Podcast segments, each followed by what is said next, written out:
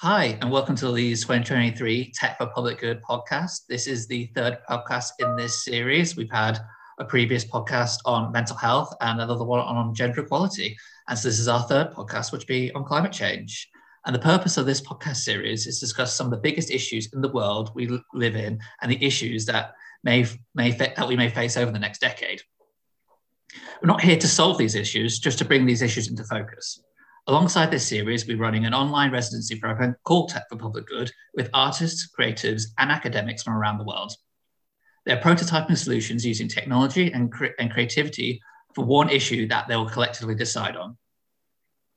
The conversations in this podcast series are aimed to inform the, their processes and get them talking about their own lived experiences or prompting creative responses to what we talk about here as mentioned before, our three topics for this podcast series were mental health, gender equality, and climate change. And today, our roundtable talk or podcast is on climate change.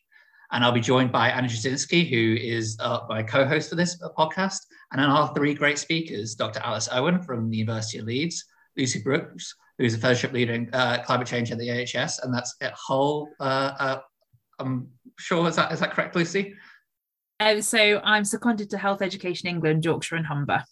Yeah, so thank you for that. And then uh, Elizabeth uh, Edgington uh, from Business and Community, um, uh, leading on the, uh, and also at Leeds Climate Change Commission. So I will hand you over to Anna, who will then introduce herself. Thanks, Adam. Hi, everyone. Lovely to share this virtual space with you all. My name is Anna Turzynski. I go by the pronouns she, her, and I'm a producer at Leeds 2023. Um, I've actually lived in Leeds for the past 10 years after growing up between Brighton and California um, and before working at Leeds 2023, I was an independent arts producer supporting live art festivals, artists, and communities to create cultural events and happenings in the city. Uh, this podcast is recorded over Zoom, and we're excited for it to be an informal conversation with everything that comes along with remote meetings. So there may be dogs barking, doors knocking, and mouses clicking. So we'll just welcome all of that noise into the space. Um, as I Adam said, we've asked the participants for Tech for the Public Good to submit some questions to you, our panel, uh, which I'll be asking on their behalf. Um, I wonder before we get into the questions, if you guys wouldn't mind introducing yourselves to the listeners. Um, and I'm going to pick on you. So, Alice, would you mind going first? Absolutely. Thanks very much for the invitation to join you in this space.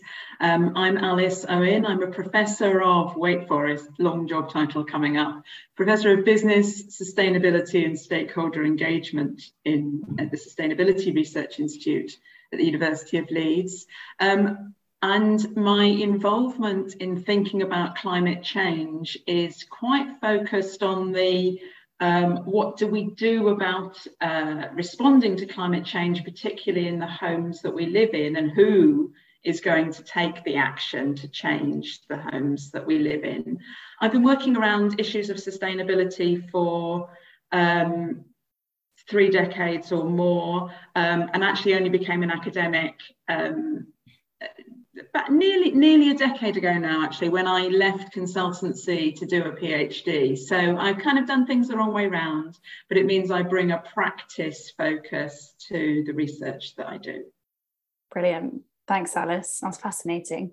Um, elizabeth would you mind going next Hello, yes, I'm Elizabeth Edgington, and I'm the Environment Advisor at Business in the Community, which is a charity that uh, focuses on responsible business practice. And um, I work with some of the biggest um, organisations in the country um, to understand, you know, how they should be taking action um, on climate and also on resource use and, you know, all the other aspects of environmental impact. Um, I've been also doing this for quite a long time, and um, you know, and, and both the, the, charity and also before that at a, at a large FTSE um, company. Um, and uh, yeah, I'm very, you know, very passionate about bringing this forward and getting our companies involved, um, but making sure that that's something which, you know, they, they want to do because it's the right thing for them to be, to be doing um, for all of our futures. Fabulous, thank you. And Lucy? Thank you so much for having me. My name is Lucy Brooks. My pronouns are she, her.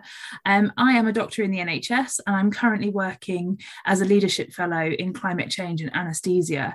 Um, so, my background is as an anaesthetic trainee.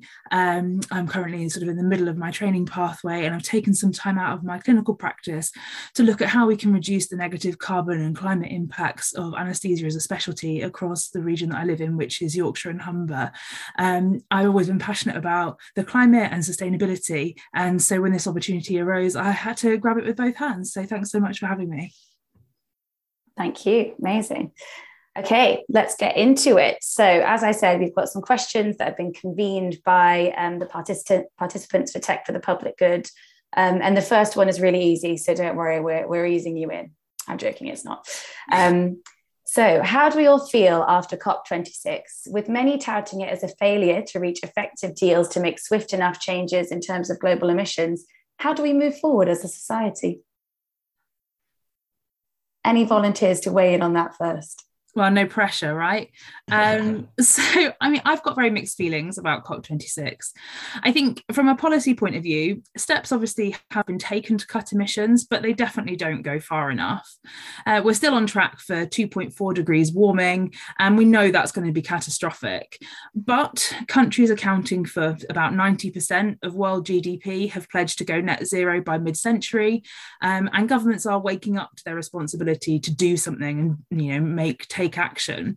Um, I guess the, the fact that the pledges are due now to be reviewed in one year's time rather than in five years' time is a big change of pace, and I think that's really positive. Um, but for me, the biggest failure is the decision not to immediately stop funding fossil fuels. Obviously, it's a really complex situation. Businesses, jobs, economies are at stake, but we can no longer afford to be putting profit before people and before planet. That being said, on a positive note, we have also seen the power of people and grassroots activism. Uh, I joined the Global Day of Action in London in the middle of COP26, and I was marching with other healthcare professionals, um, you know, all, all recognizing the health threats of climate change. And being amongst all these like-minded people and listening to the rally, uh, I did really find hope there. So, so I don't think it's all doom and gloom. Mm. No, I would agree. I mean, it was definitely um, bit of a mixed a mixed uh, bag, wasn't it? So you know, some consider COP26 a failure. There are others who are celebrating that 1.5 degrees may still just be achievable. And you know, it is normal when a negotiation ends that you know everyone has some irritation with the results, and it usually indicates there's been you know some compromise on both sides to sort of come up with a successful income outcome. Sorry, but it it, it just doesn't feel that that way this time. Um, and I say, you know, while the UK and other developed countries are committing to cut greenhouse gas emissions, it's the countries we've outsourced our manufacturing to that are unwilling and consider themselves really unable to cut their ties to coal and are, you know, are now facing the castigation of the world.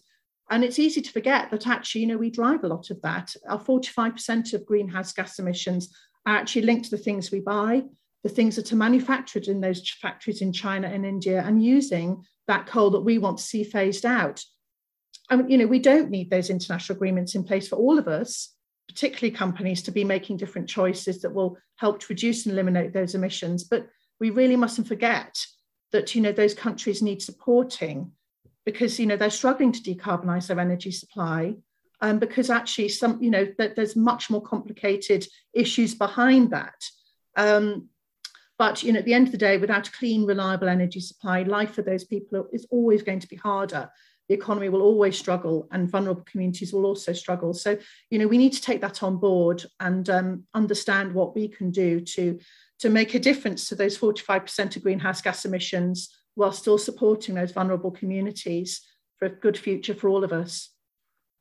Those are great um, descriptions of the, the outcomes. I think I, I would add to that only by focusing on that first part of the question, Anna, about how do we feel about mm. after COP26. And I, I, I, I heard something very useful to me the other day that I think it's appropriate to share, which is we usually respond to how do we feel about something by whether we're optimistic or pessimistic.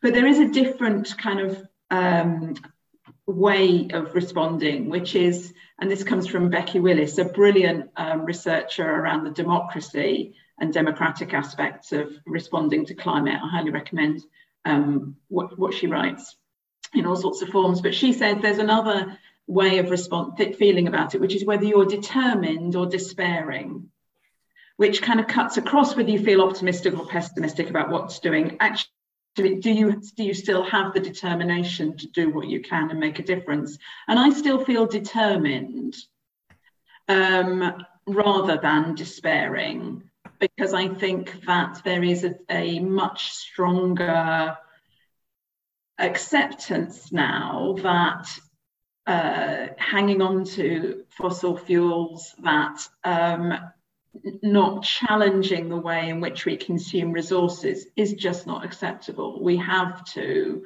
uh, challenge those accepted mm. standards, and we're a long way off, off doing that. Um, but I feel determined, I think, is how I would respond to the question. That's a really useful way of moving forward from something like COP26. I love that. Are you determined? Or, yeah, I would de- definitely echo that. I feel determined as well. Um, and leading on from that kind of positive slant on it, uh, what are the policies that were agreed at COP26 um, that we can champion in order to make a wide positive change? So, shall I? Shall we do this in reverse order? I'll pick that one up because I think it's worth differentiating between the UN agreements, which Lucy and Elizabeth have already kind of highlighted that you know there's there's some things in place but they don't go far enough, and then the other extraordinary range of policies and commitments outside of the UN actors that were launched off the back of COP, but then they're not part of the UN process. Um, and there's a lot of good good news stories in those other commitments, although they are still commitments rather than reporting on significant progress. But on the UN agreements, I would say that the key priorities, the things that we can champion are to actually deliver on the pledges. We, you know, we are certainly in the UK, we're so world class at setting targets but that's not the same as making a difference. So delivering on the pledges, I think we can keep keep um, our representatives' feet to the fire on that um, and specifically to pay up on the financial support to um, to country less developed countries. It was offered to them a decade ago, financial support to help them with the climate transition. You know, we have to step up to that plate. Um, otherwise, our promises about the future are meaningless. I think the other thing, the big, the, the phrase that's emerged from this COP is the idea of loss and damage. So previous funding packages have been about uh, and commitments have been about helping less developed com- countries move into the low carbon transition. Whereas now there is an additional set of financial requirements being discussed about compensation for loss and damage because climate change is affecting people now and it's not a future issue. And I think I personally am at the stage where I just need to understand the dimensions of that and what sort of funding and support would make a difference in terms of compensation, loss, and damage. Um, and then at an individual level, picking up um, exactly what the, my other two panelists have said, you know, we have to make, individually make it clear that fossil fuels have no part in the future that we want. You know, at the moment, the, the economic benefit of fossil fuels and the incumbency of jobs and the like is, is held up as a reason, as though it's protecting our future. Mm. And actually, we want to say we need to say fossil fuels have no part in the future that I want. How are you going to help me get to the future that I want? My, my and my final point is I think around the UN agreements is we can um, what was lovely about this COP is I heard voices that I don't normally hear around climate change. I heard underrepresented groups, youth groups, ethnic groups making their points. And I think I have a role um, in amplifying those voices that aren't otherwise heard. Absolutely.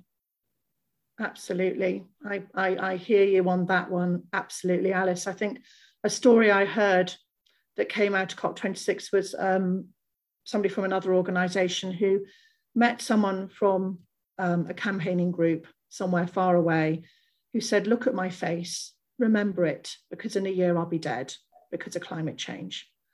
And I'm sorry, it's so distressing, but you know, we did see that face, we did hear that voice, and you know that that is a remarkable thing, and and we need to carry that forward in our actions um, and our understandings of the future. Um, and I, you know, I think the fact that we actually got fossil fuels and coal in that agreement mentioned the first time is a really positive step forward. I know it was watered down, but at the last minute, but it did get it, they, they were talked about and they we need to we need to push that forward. And I mean, I, I'm thinking about when you were speaking about how else we can make a difference in our own way, how we can um, bring that to life in our own lives as well, and perhaps in um, in our own businesses too, um, where possible. Um, so you know, thinking about how you're translating that. You know, are you on a renewable energy tariff? You know, I know these things are difficult at the moment while energy markets are volatile, um, but they will settle, and there are still opportunities. Could you invest in renewable energy? You know, the prices are coming down. Um, and most importantly of all, and something which people always forget and skirt over, is energy efficiency. You know, that's something we can all do, and it's relatively cheap to do in most cases. And that's, you know, and that if we don't have to produce that energy in the first place, then we don't need to be worrying so much about how we're making that energy. So that's something which people here listening today can go away and, you know, can think about straight away. And for me, another policy win was around deforestation. I mean, we've had these promises before and they didn't work out, but this time does seem to be much better funded. so, excuse me, so leaders from more than 100 countries, with about 85% of the world's forests, have actually promised to stop deforestation by 2030. I, it was distressing to see the images from Brazil only a week later. but let's try and be determined and not despairing. Um, and you know though again there are ways that we can get involved we can we can help drive some of these things from our positions here um, you know thinking about how you can help stop drive the need for deforestation. There are things you can do. Checking your wood-based products from sustainable sources putting pressure on companies to make that change looking for that certification avoiding products that you know isn't from um, certified um, sustainable palm oil. Um, you know, thinking about how about what your what your impacts might be, and um, and actually on a more personal um, basis, you know, thinking about how you're supporting nature um, in order to make a difference for the future for our future generations. The other thing that I was really pleased to see at COP26 actually as well is just, and it's not about policy, but to see the US take its place in the leadership again at COP26. That was quite a relief after everything. So, and, uh, and launching an initiative to drive, you know, some real investment in green technologies, which um, I think, you know, given my previous statements about um, about fossil fuels in other countries, I think will be tremendously useful. And there was also some really good things announced that were not policy again, which um, have affected a lot of my businesses um, from the Science Based Targets Initiative, um, announcing a new net zero standard, which um, is fantastic because beforehand that was something people could kind of decide where net zero laid for their for their own organisations. A standard that now has been announced um, that explains exactly how much you know how much greenhouse gases you've got to uh, reduce and eliminate from your from your business and from um, all, the, all the things that you influence before you can kind of offset the last very last five percent um, of your emissions and say that you are at net zero carbon. And that, that's really exciting and meaningful for businesses and will drive forward a lot of change, I think. So that, that's great. There were other things too. Yeah, I mean, I, I would agree. I, I um, with what you've said, Elizabeth. I think that we should definitely be championing championing the emphasis that's been placed on um, protecting and restoring nature and ecosystems. Um, we know, you know, from a carbon perspective, how important that is, um, but also from a well-being perspective. You know, we you know, there's so much evidence that green space and coastal spaces are are so good for well-being and for health. Um, you know, as a healthcare professional, it would be remiss of me not to not to comment on that. Um, but I also would reflect on what Alice said about the underrepresented groups. I think um, one of the things that really came out quite strongly, certainly from um, some of the coverage of COP26, is how we've had more young people, um, more Indigenous populations um, and sort of local community groups standing up and talking about what they need and, and, what is necessary for their communities.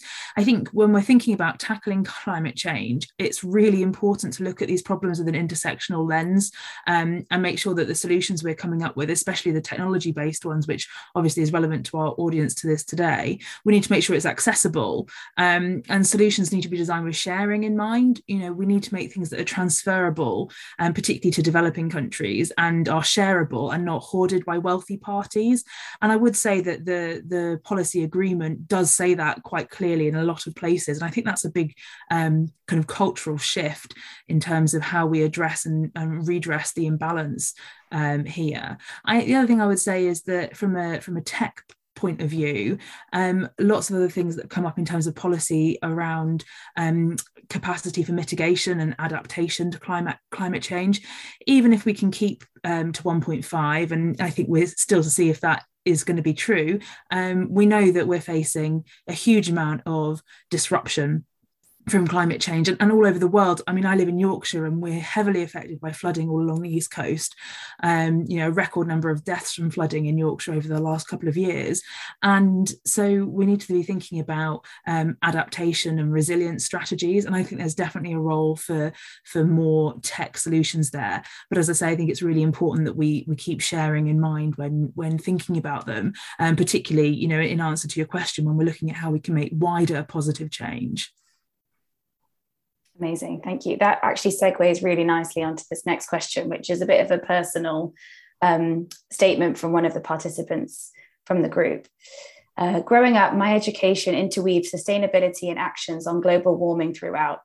I found identity and purpose in recycling, taking public transport, shutting doors, turning off lights, etc. And these tiny acts seem now to be swamped by mass media narrative of doom and gloom, and only big business slash big farming can save the planet how do we can how do we convince the public that every action matters? And it is important to convince general public to spend their money on sustainable businesses. So i think that echoes back to what you were saying lucy about sharing and how do we kind of raise awareness about what people on an independent and individual level can actually do to help. Yeah. Yeah, and I think Elizabeth has talked already about quite a lot of the things that individuals can do that can make a difference. I mean, personally, for me, my motivation for making uh, the changes that I can make in my life, small ones, bigger ones, um, is that I don't want to be responsible for leaving the world in a worse state than I arrived on it. Um, and I think that regardless of how much you feel our individual actions can have impact in terms of making things better, I certainly think we have a responsibility to do the least harm possible. So, whilst we might not be fixing a huge amount of individual actions, um, and I, I, think there is an argument that corporations, big, you know, big farming, um, big tech companies, really do have to to take the weight of of this. Um, and I mean, we've seen that with the COVID pandemic. Look, everybody being locked in their homes and not doing most of the things they enjoy doing didn't have a huge impact on our carbon footprint, you know, nationally, globally.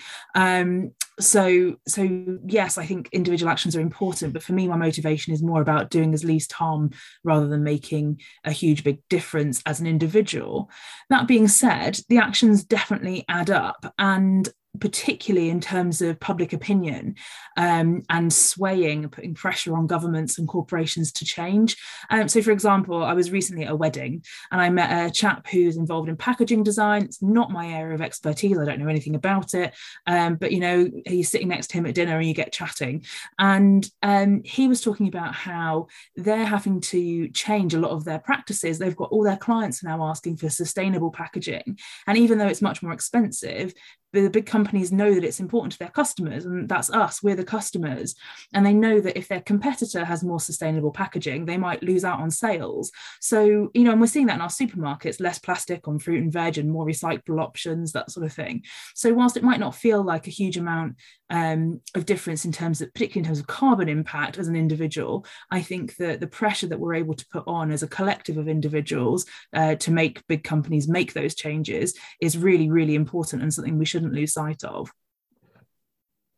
I could kind of just want to jump in there just very, very quickly. I've been doing sort of a bit of research over the past few weeks, and one thing I uh, didn't realize in, uh, until quite recently is how much money our banks invest of our personal money our banks invest into uh, fossil fuels and some fossil fuel companies. And i was it was reading that almost over the past uh, six years four trillion dollars has been invested in fossil fuels from some of the biggest banks in the world so literally choosing where you bank could make a big difference. If you if you and you can find out many places that don't invest where banks invest your money. So if you actually look and find out where they're investing and sort of go for banks that invest more ethically you could make a big difference there. Because if you're not putting your, your money in the banks the banks are going to change where they invest in theory. So i think that's something that we can definitely look at yeah, and I think the key word there is ethical as well. It's not just about fossil fuels; it's also about ethical investments um, and making sure that your money, that you know, that you, your hard-earned cash, um, isn't funding um, slave labor, for example, um, and planet destruction. Uh, that's definitely something that I I uh, took the switch, made the switch a little while ago for those reasons. Think it's helpful, particularly when you're feeling quite disempowered and feeling like they, what's sometimes called the Tesco's model of sustainable development, the every little helps, really isn't quite enough for the transformation that wanted, is to think about the different ways in which you can make a difference. Because the um, the things highlighted in the question are the things that you can do to some degree as a consumer about changing your uh, your your decision making and how you use resources. And and changing your purchasing habits and what you purchase absolutely is a really important aspect of um, tackling your individual carbon footprint. But a big chunk of in individual carbon footprint, as Lucy's highlighted, is made up of things uh, that are determined nationally and internationally. So how on earth do you start to influence those? Well, as well as a consumer, you can also be a producer. Again, that can be quite small scale, but you have you do have a role in making, producing, stewarding the resources that keep you well and occupied and, and, and happy.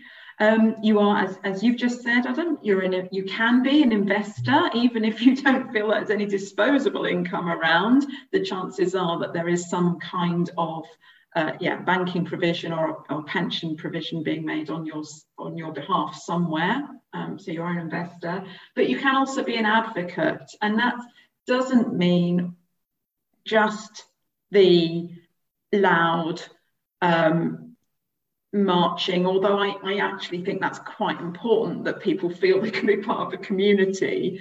But there's also the kind of um, advocating um, through your workplace, through your social network, through through the kinds of conversations you have around the tables at weddings, those kind of things, whereby simply you know making it clear what your values and interests are that that has a role in achieving change. So i wouldn't give up on the small things. They're important to to actually be your authentic self.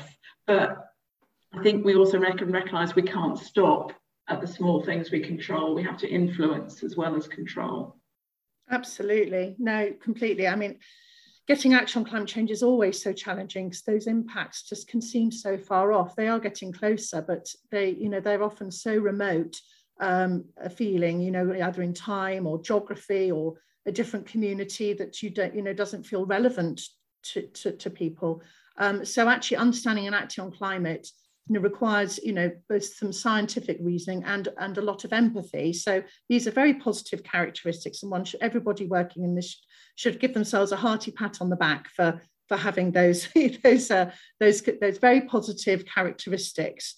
Um, but you know things are getting closer, and you know we are all part of one big system. So absolutely every action does have an effect it might not be um, exactly the effect that you're expecting, but nothing is in isolation, and you know things will have knock-on consequences. And it might be that you know you help change how other people do things. You know you, you influence, as you say, Alice, and you you might learn something, and then you can help others coming after you. So, you know, and you don't have to do everything at once.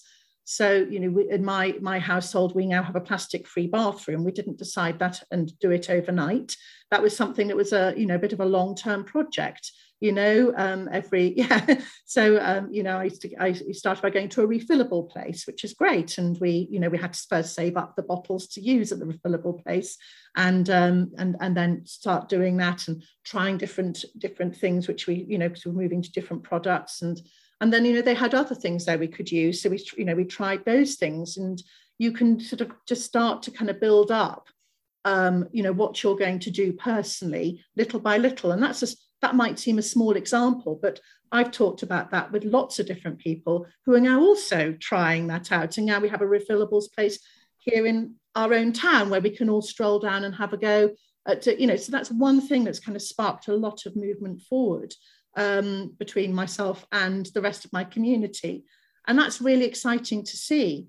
Um, and you know you have to keep an eye on what you really can change and you know take pleasure in that. And you know climate stress is now something that is recognized by psychologists. I'm sure lucy has a great deal more to say about than about that than, than i do.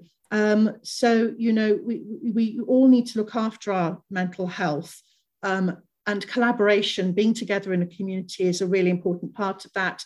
And yes nature what an amazing healer nature is. So getting out into nature to kind of you know to get the benefits of that thing that we're, we're all trying to trying to help along.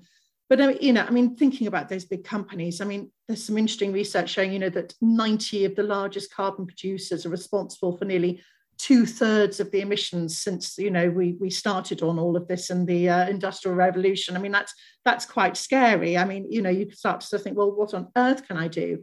But you know always remember that you know that campaigning element that, that 17,000 Dutch citizens took Shell to court and won.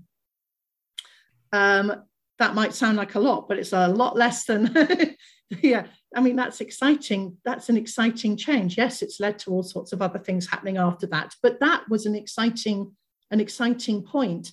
Um, and you know, sometimes you have to remember that the tipping point, the social tipping point of getting people to engage, is actually as low as 25%. So if you can get a quarter of the people in your community to kind of to, to be feeling the same way as you on something, well, then you're going to see social change. And that can really add up to a lot. I mean, when it was interesting during the Extinction Rebellion um, protests in London a, a few years ago, that when actually the, the, the, law was changed on the Climate Change Act to go from 80% to 100% decarbonisation, that was that was partly because people started to really support those protests. The school strikes um, were responsible for many local authorities making some really quite significant commitments towards climate action. And that, you know, that was our children. It's my child anyway. She was off down there. Um, and you know, that's that's really exciting. And you know, I hope people feel empowered by those stories to come together, to keep working, find your individual actions, tell everybody that you can about it without being incredibly annoying and um, you know and and to stay healthy in your own mind with it as much as you can much as any of us can brilliant that also segues really nicely into this next question because i feel like we've answered 2.1 naturally there um, so question three is in your experience do you think climate change should be an integrated part of school slash university curriculums for example, should students be taught how to carbon budget as part of their maths classes? Should I just respond? Um, I've got a couple of things I get in a soapbox about, and this is one of uh, if I disappear off the top of the screen, it's because I've stepped onto my soapbox. um, let, let's let's be really clear that I, I think increasing carbon literacy and understanding what's driving climate change and the impacts of climate change is a really good thing. I think I, I trained as an engineer originally. I happen to think that understanding the natural sciences is a really good thing, and, and that way of rational thinking is, is very uh, helpful, although it's not the, the totality of, of, of ways of tackling a problem. So, so certainly um, improving understanding across all people um, is, uh, is important. And the school strikes have already showed that a large number of school children already have a high level of concern about climate change, a concern that is currently emphasised for some of them by, by apparent powerlessness. Um, my son did his GCSEs last summer, and my observation is that teachers are already taking opportunities in geography and chemistry and physics and so on in English to, to use the curriculum to help students think about energy and climate change issues. And citizenship is part of that, is thinking about the kind of life you want to lead. Um, but can you imagine the uproar from some sections of media and society if teachers were perceived, teachers in state schools were perceived to be telling students how to live and what consumption choices to make. And I happen to think that the curriculum is not of itself, shoving more and more things into the curriculum so that then students have to be assessed on them is not necessarily the way of achieving change. Um, and let's not kid ourselves that children in any school all learn to the same degree and depth on all subjects, that even though they're studying the same curriculum. You know, people. So, so adding to the curriculum is great for people who are successful learners in the way that we currently teach and learn. But I wouldn't want to ignore all those people who don't succeed in that mode of formal education, who may not get a GCSE grade four in maths or English, but actually still more than have the capacity and the desire to understand the issues and move forward. So, so one of the things that makes me bridle a bit about the idea of shoving more things into the curriculum, which is already stuffed, um, is that we're not re- necessarily rethinking what education is for in the round. Um, and I don't think, based on my recent experience, um, I'm not sure that changing education massively again at the moment is a is going to be a particularly productive process for anyone involved. My fundamental problem with this is we, we default to this kind of what's called the deficit model of education, particularly where children are concerned.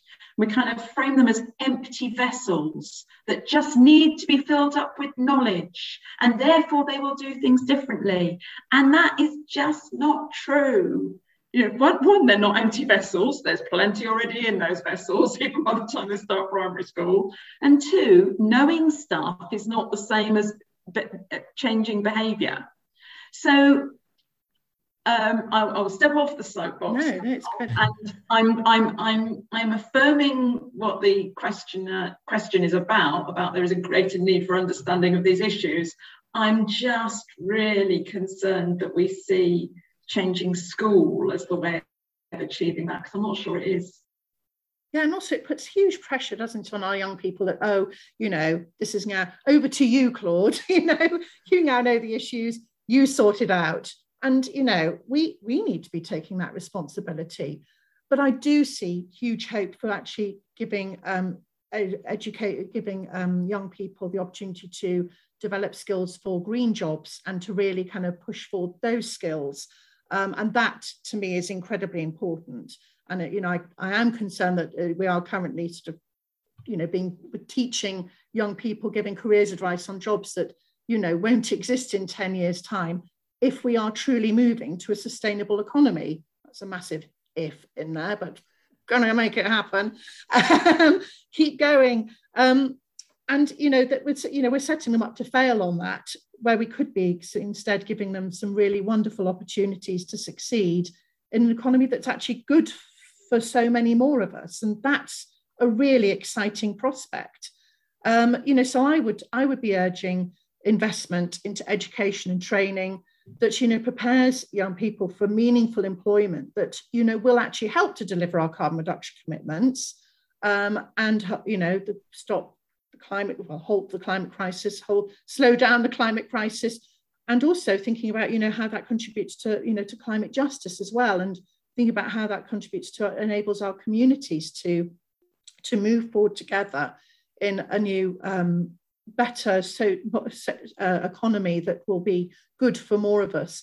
And there's all sorts of jobs that this could be about could be about which are really exciting and thinking about forestry thinking about regenerative agriculture um, thinking about protecting nature, regenerating nature, thinking about some of those technical skills for renewable energy, heat pumps. I mean, at the moment, you know, whatever one might think about heat pumps, etc., etc., and all the new uh, grants for them. We, you know, if that is the way we're going, we don't have enough people to actually fit the darn things. So we need to, you know, there's an awful lot of opportunity there.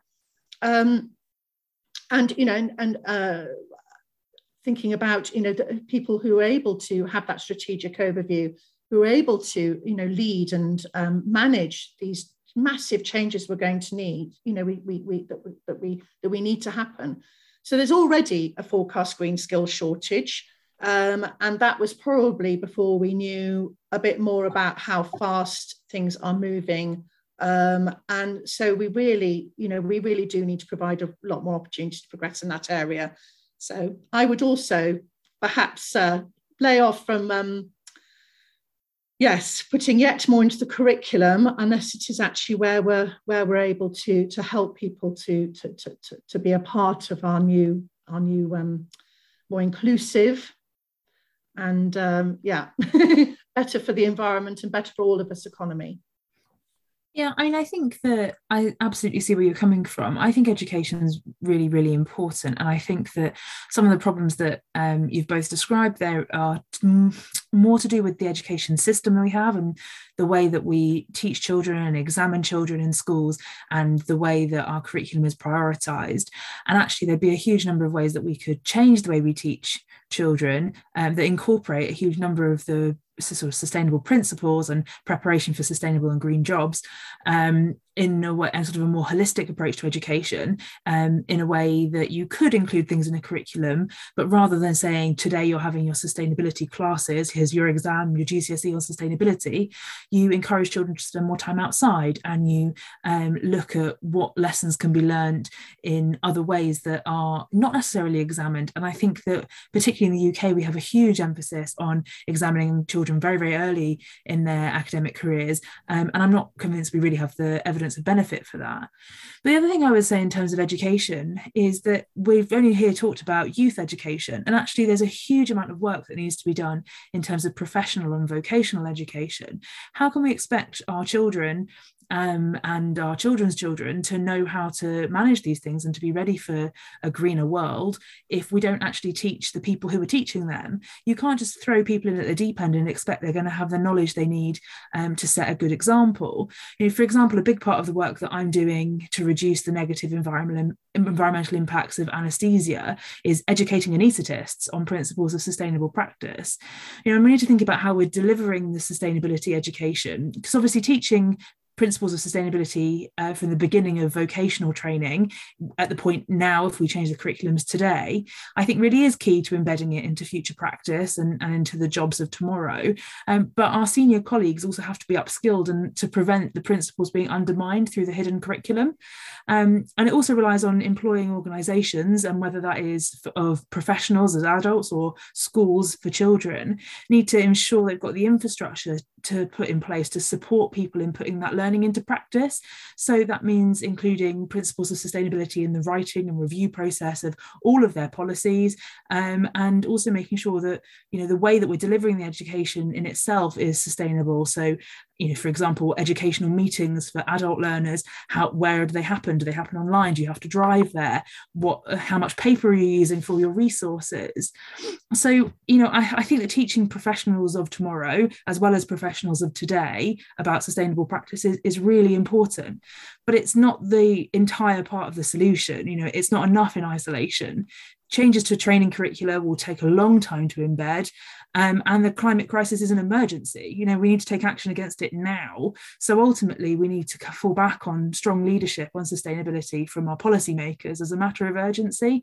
Um, and i think that does include education um, but we can't wait for the kids of tomorrow to be adults um, you know the, the kids of today to be adults tomorrow uh, to actually bring about these changes. We, we need to take action on it now I totally agree with that, Lucy. And just to weigh in with an example of the power of arts and culture, because that's what Leeds 2023's kind of stake is in all of this. Um, and thinking about how, uh, yeah, culture and the arts can be used as an educational tool for some of those people that um, Alice, you were referring to, who maybe don't, you know, massively take to school and succeed in those traditional educational environments. And a friend of mine is an editor for the, you know, iconic show that is Doctors on, B- on the BBC Um, and he was saying that they're making really, really subtle changes to the way in which they, you know, edit and film that show. Like one of the characters has an electric car and it's not mentioned, it's not a plot line, it's just there in the background trying to be, you know, normalized in the only way that they know how, which I think is a really, you know, incredible example of something really small that I think will have a big impact. Moving on, because I'm aware of the time. Um, next question In the digital age, how can we as a society use tech to become more sustainable? In your experience, have you witnessed any ways in which tech has been used for the public good combating, combating climate change? Well, yes, it's uh, very exciting, isn't it? I mean, IT just really has the power to change, you know, our way of life to, to you know, to use less resources, to reduce greenhouse gases, you know, to really help us to to move beyond, you know, what is the possessions and the material that we have in our, so we rely on so much in our economy to something perhaps based on sharing, access through rental, um, from where, you know, and and this this really could be the mark of a new a new golden age perhaps for us all. And it's something that you know could be truly inclusive because we can enable other communities to be able to to be able to access things which they they cannot access now um, so I mean IT is at the heart of that and there's already good good examples but um, these are still I think in the beginning of their of their of their of their development you know, just last week we had M&S saying they're going to start renting dresses. That's exciting. There've been a Sir Jeans rental for a very long time now from um, the Netherlands, which is good. And, you know, we've got sort of car share schemes and things like that going on. But, you know, information technology, you know, could allow us to make growth about other things in the future, not just accumulating possessions, but it could be about that sharing economy, about creating jobs, creating a good life, giving us a, job, a life that you know could be based in creativity, having the time for our health, for caring for others, spending our money on things which are good for us and not just about acquiring those possessions. And that's just so exciting to me. Um, and I mean, there are lots of other places that I would see IT being able to make a huge difference to us, you know, about data and how we access data. And, you know, they've been using um, oh gosh, what's it? Um, oh golly, I've forgotten the word for it. Um, blockchain, that's it. Blockchain to yeah to uh, to make sure that we under, we understand where sustainable goods are coming from and that they actually are sustainable. So that's been really so around sustainable palm oil, for instance. So huge, I know, huge developments and opportunities, and um, you know, I for one am very excited about these about these changes. Um, you know, and around our energy supply, being able to kind of access all sorts of different renewable energy supplies and be able to piece them together to provide the energy we need for the lives that we want. Um, and enabling us to be able to, you know, to perhaps all of us to contribute to that, you know, through perhaps our own um, interventions that we know where we're investing in renewable energy. We might even have it that the electric battery in our car is actually kind of used to um, fuel energy needs at night while we're while it's sitting out you know outside our house um, but then it's you know that, that, that it's topped up by morning ready for us to to use to go somewhere so you know there's there's some huge um, you know um, opportunities um, for IT um, coming up and uh, already underway but uh, we need to, we, we need to see this develop a great deal more I'm very excited I will I will hand over. I'm sorry. I think that key that issue about how IT platforms and artificial intelligence can help with sharing and optimizing resources is, is a really, really powerful thing. I think the degree to which it um, requires an individual's intervention and decision making is, is, a, is a kind of sliding scale. So the kind of energy system integration that could be achieved by having cars, houses, um, used as storage as well as micro generation and the like. You know, that's that's it's a technical perfection. It's really easy to draw the flow diagrams about. When it was mooted that you know a smart Internet of Things might actually, because overnight your freezer is probably staying cold and you don't need to open it, so maybe somebody out there would turn off your freezer because you didn't need that electricity and then it would be back on by the time. So you know there was an outcry about big brother taking over because the right to control your own fridge is kind of the, the line that cannot be crossed. So i think we've got we've got a way to go before we've got full public acceptance of the potential of tech to optimize the use of resources I think the other observation I, would say is that um, technology is particularly powerful when it enables people to connect either around shared interests or shared needs.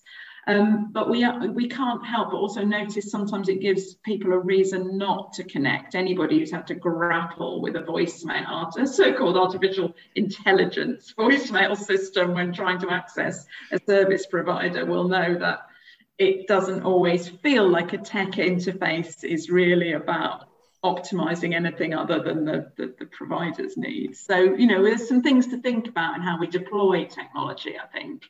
Um, the other thing I, I wonder whether, and I don't know where this sits on public acceptability, but I think that the potential for technology using the kind of blockchain information, understanding procurement, impact along supply chain, to help with live what supermarkets call choice editing the idea that you know any supermarket could present you with 22 different types of baked beans, but actually they give you four because those four, they've edited your choice down to a number that they, they can both stock and they think will cover most of your variety of needs. You know, I wonder whether that some of that choice editing might be made available to us through our smartphones or through other, you know, things on supermarket shelves so that you've got a little bit more live information about the impacts of your purchasing decisions in a very day-to-day environment. So you don't have to strategically decide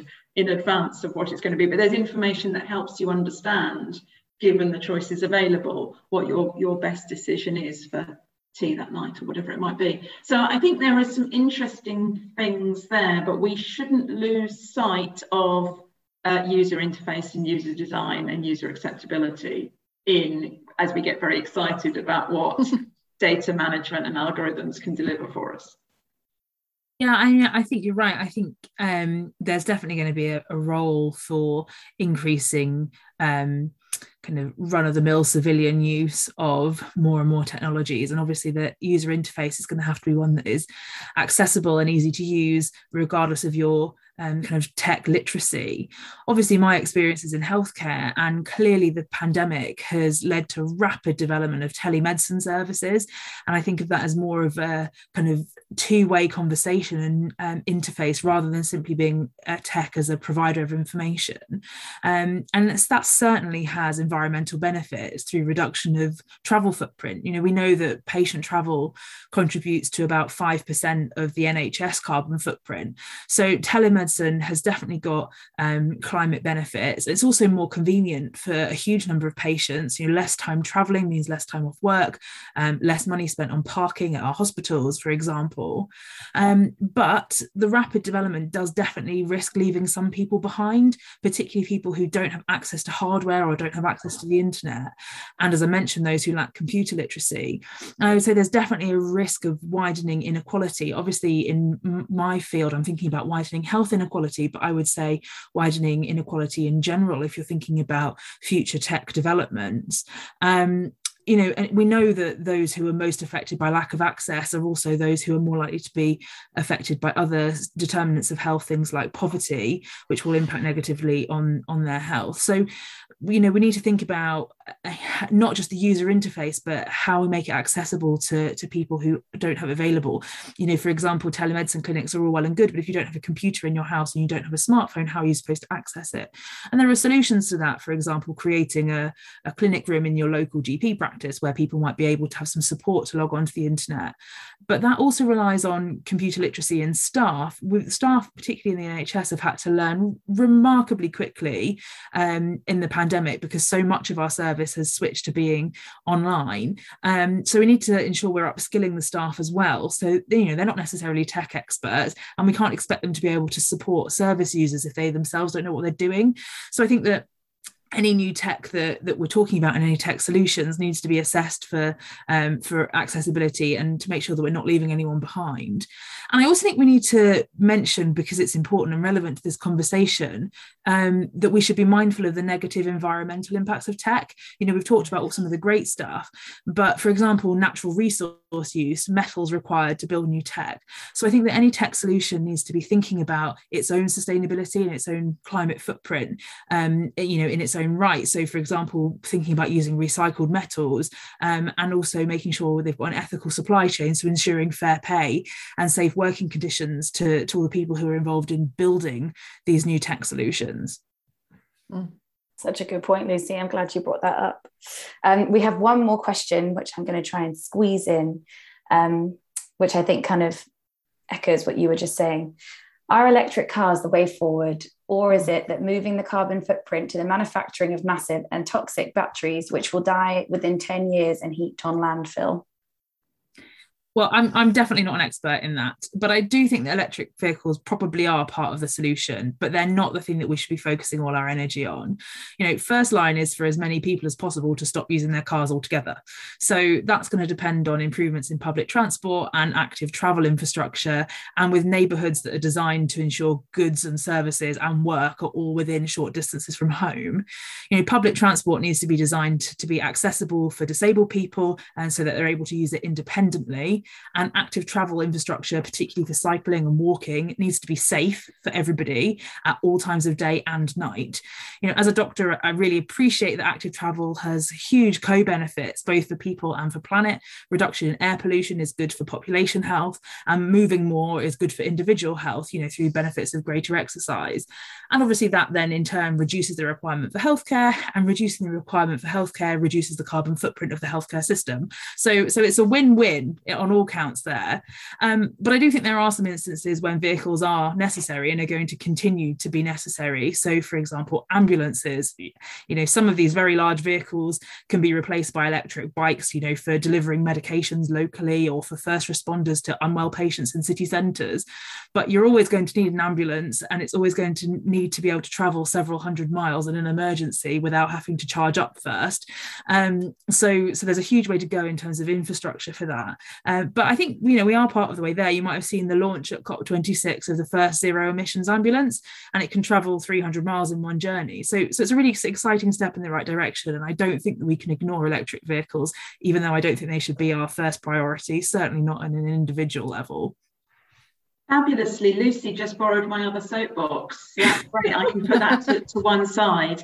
Uh, the thing I build, the two things I build on there is that um, if e-bikes are going to be more helpful to people than e, than e-car, EVs, then um, we have to create the infrastructure that enables people to travel safely, securely, and to do the skills support and all the rest of it, and and also work with employers. A lot of the you know the the journeys that people make is because they can't get the different bits of their lives to line up appropriately. So let's get all that sorted before we make things impossible for the car because if we um, if we if we demonize the use of private vehicles first then all we do is end up exacerbating the inequalities that, that Lucy's already described really powerfully. Um, on the, specifically on the batteries issue, it's absolutely right to pay attention to that. But I'm currently less concerned about that because rare earth metals, etc., are incredibly valuable and therefore there's quite a lot of business focus on recovery and recycling of those from previous waste as well mining former landfills to kind of recover um, waste that was uh, thrown away before we understood the the real scarcity um, and limited resources of rare earth metals metals. Plus in particularly in Europe you know a focus on um, trying to um, eliminate modern slavery in supply chains means that a lot of the rather charmingly called artisanal mining, which makes it sound like it's all about producing your your you know your beautiful bread and coffee, whereas in fact it's you know unlicensed exploitation um, of uh, in very poor working conditions in in places like Democratic Republic of, of Congo and the like. You know those those kind of practices that are finding the supply routes, certainly to Europe, drying up. So I, I my sense is that actually the while the risk of battery related waste and, and toxicity is definitely there. I think there are things in motion to, to mitigate those, those risks. Uh, it's the market doesn't deliver on many aspects of sustainable development, but actually where resources have value, the market is one way of, of making change happen. Yeah, I would absolutely agree with that. Thank you, Alice. I mean, we've already got some good examples happening um, around battery recycling. Um, so, you know, got Renault is already recycling all its electric car batteries. Mean, it is actually only around a few hundred a year, but and that will grow. But they are at the end of the that is happening. And Volkswagen have got a factory um, opening to recycle up to 3,600 a year during just their pilot phase. And we've got some examples here in this country of um, innovation starting to kind of, you know, take hold and uh, look at this because you're right, you know, those materials are really valuable and um, wanted and needed. And so, you know, we, there, there, there's also sort of ways of perhaps reusing the batteries in that energy storage that we were talking about just earlier. You know, that batteries often are good for 80% of their energy capacities, which once they're not suitable for use in EVs, but they, they, they could be used for other energy storage um, uses. So I think that that one will sort itself. Um, but the, the last thing I would say about electric vehicles is, you know, Lucy's absolutely right. You know, we we we need to see other other types of um, transport available before electric vehicles have to be used. Um, and you know, at the moment, you know, we are such a car-centered um, society, and while we're making the switch from our current transport options straight into electric vehicles, we risk going down the same route as some other countries who are ahead of us in adopting electric vehicles, where there are real social issues because this has resulted in, you know, um, perhaps free parking and transport and uh, access into cities where, you know, other uh, more exp- uh, fossil fueled um, fueled vehicles are um, not able to access those those those you know that that uh, get those benefits and so people are kind of really trying to traveling only using electric vehicles in the main. And this has resulted in, you know, public transport starting to suffer. And so people, you know, are being priced out of the market on electric vehicles, unable to access public transport. And it's leading to real, you know, issues where you've got a disparate society, which is, you know, unable, a whole section society is unable to access transport. that's that's not good enough. Um, so we do need to really watch ourselves in the UK that we don't allow that to happen.